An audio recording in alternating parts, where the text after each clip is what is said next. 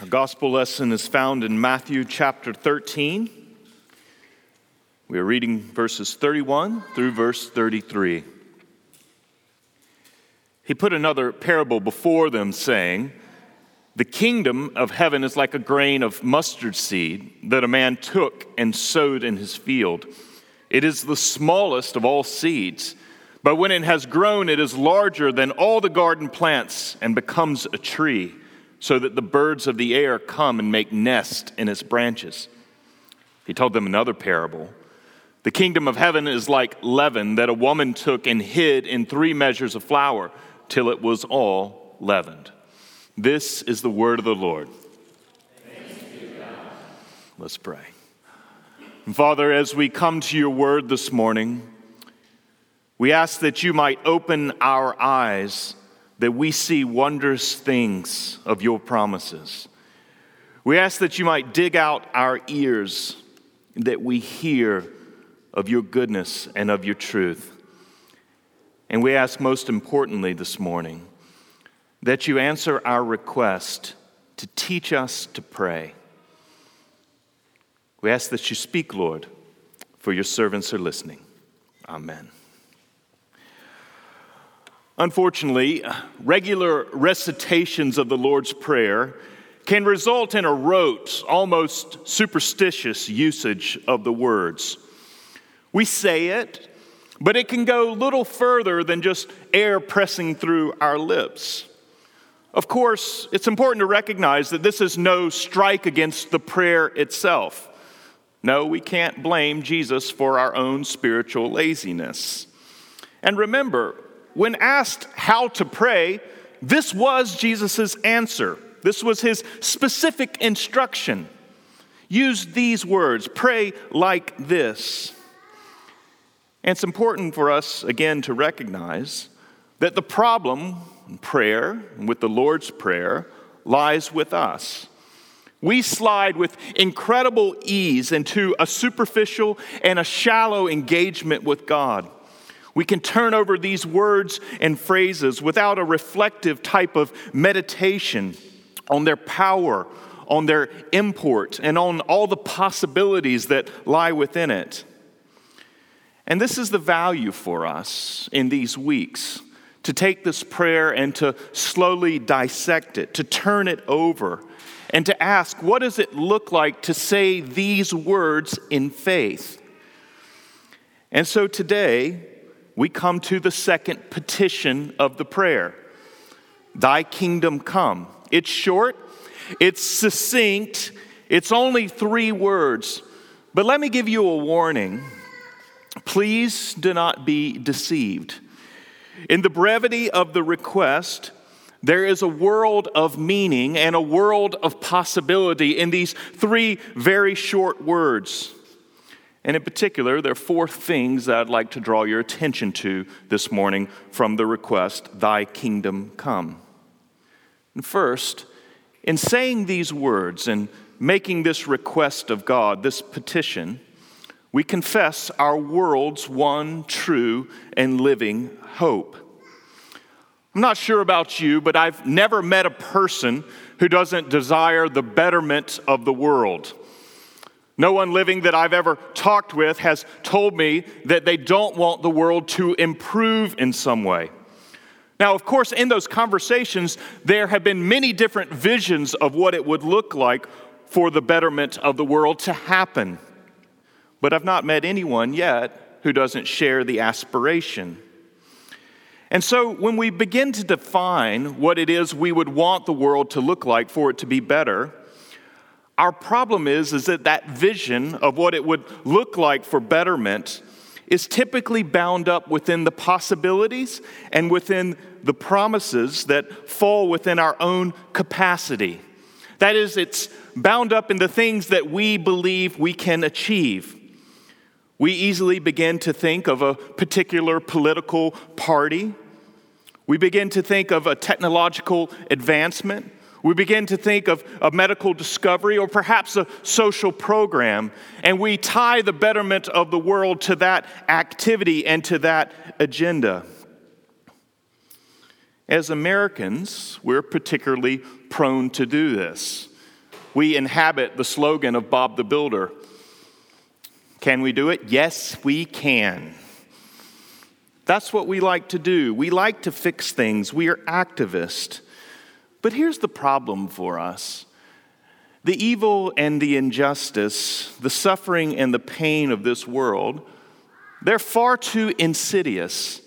And it's also far too pernicious to be addressed by our minuscule agendas and actions. Even in our best moments, we can't get at the root of the problem of what's wrong with the world around us. And so, where does this leave us? Does it just drop us off when we recognize how desperately sick the world is, how desperately sick our own hearts are? Does it just leave us in cynicism and despair with nothing to do? Our prayer today guides us into the one hope, though, and that that hope lies in the simple word that we have always translated classically in Old English, thy. Thy refers to God. Thy kingdom come. God, your kingdom come.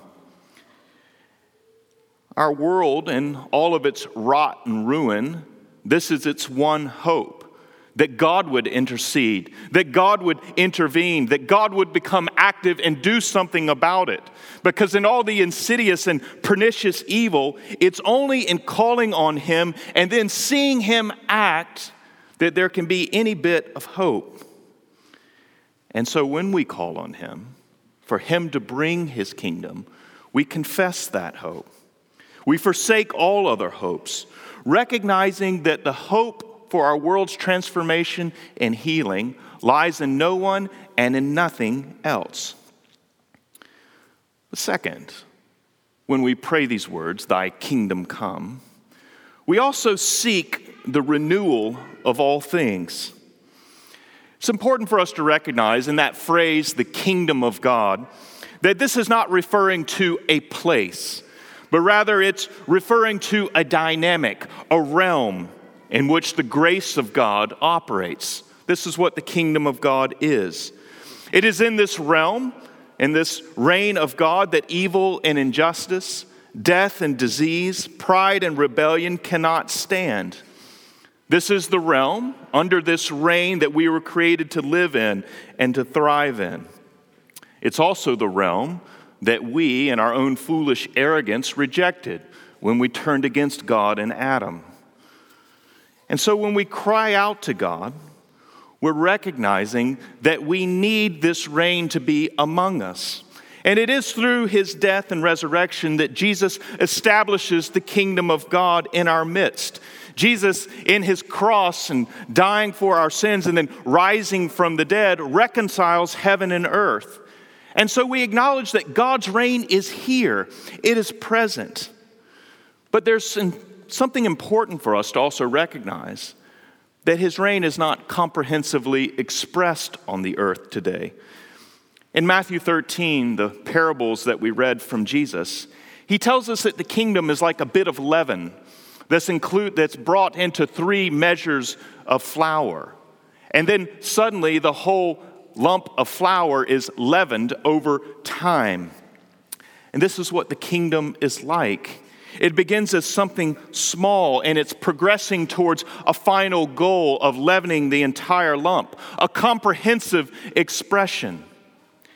And when we pray the words of the Lord's Prayer and we ask for God that His kingdom would come, we're asking that God would hasten that final day when all the dough is leavened Jesus has established the kingdom, but it is progressively moving towards this comprehensive expression. It will be consummated. And it is on that day when all that opposes God will finally be brought to an end. Death will be destroyed, sin will be forgotten, disease will ultimately be cured, and there will be no more sorrow in the world. Heaven and earth once again will interlock, and we will dwell with God in a new heavens and a new earth. The world will be freed from all of its groaning and from all of its bondage. God will be with us. And when we ask God in these three simple words for his kingdom to come, we're asking Him to hasten that great day, to bring it quickly. But third, when we pray these words, we're also not just praying for the future kingdom to come. We're also asking that God would advance his reign now in the present. Though the evil in our world will comprehensively and only be addressed on that final day, we continue to seek God to advance his reign on the earth today in the present moment. In Matthew 13, once again, Jesus explains this. He says that the kingdom grows from a mustard seed, the smallest of all seeds, and becomes a great tree. And that tree becomes a home for all of the nations. But it's clear in Jesus' teaching that he speaks of the progress of the kingdom there. It is something that grows. Yes, it finds final consummation, but when we pray the words of the Lord's Prayer, we're asking for that progress that God would roll back the impact and the power of sin as they display themselves in our world. And so when we pray for the kingdom to come, we are asking that God would turn the nations, that people from every tribe and tongue would come to seek him, that they would know the Redeemer who's given himself for the life of the world. When we ask God for his kingdom to come, we do ask that He would undo the injustice and evil in our world and in our society. We ask that God would provide for the poor and the powerless, the unborn and the oppressed, the weak and the least of these. We're praying for these types of things.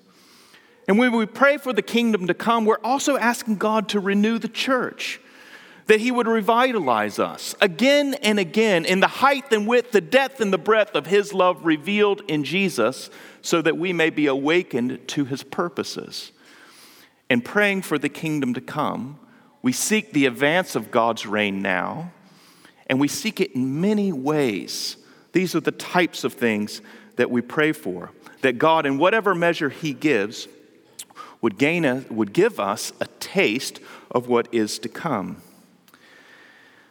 And finally, in praying these three simple words, we also commit ourselves to the way of the kingdom. We recognize that it is God alone who can bring the kingdom. But in praying for the kingdom to come, we invest ourselves in the way of the king himself. Jesus came and established his reign, and he didn't do so through power or coercion. He famously did so through service and sacrifice. He laid down his life and gave himself for the world. Jesus denied his own interest and he served others sacrificially. That is the way of the king. The way of the king, you could summarize it, is the way of the cross. John Calvin, in his commentary on this, explains that the prayer instructs us just in that way that we too, when we pray these words, become invested in bearing the cross. We become invested in bearing the way of the king, for it's in this way that God wills to spread his kingdom. And so when we pray for the kingdom to come, we recognize that Jesus bore a cross in order to establish the kingdom, and that he bestows a cross on us in the advancement of the kingdom. And so we commit ourselves to bearing the cross as the presence of God manifests itself throughout the word, the world. And so we have three brief words Thy kingdom come, and yet four powerful, rich, and full implications. When we pray for the kingdom to come, we confess our world's one hope that the world's one hope is bound up in God and not in human capacities and capabilities. We seek the renewal of all things. We are asking God to bring that day and to hasten it, to come quickly, Lord Jesus. And yet we also seek the renewal of things today in the present. We're asking God to renew the nations of the earth. We're asking God to undo the conditions of sin. We're asking God to revitalize the church. And we also, in praying these words, commit ourselves to the way of the King, that the way of the King is the way of the cross. And so, friends, a simple prayer that can become a rote liturgical fragment, something we do daily, weekly in church. don't let it become that in your life. Allow Jesus to teach you all of its meaning and all of its possibilities. And so let's go to Him and ask for that help. Let's pray. Father, we recognize our great laziness that often happens in our prayers, in which we say words. We haven't reflected on them, we haven't considered them deeply. And we ask God that you would take us deeper and further into all that Jesus teaches us about prayer. And so we say today, Thy kingdom come. And may it come in its fullest and most comprehensive senses.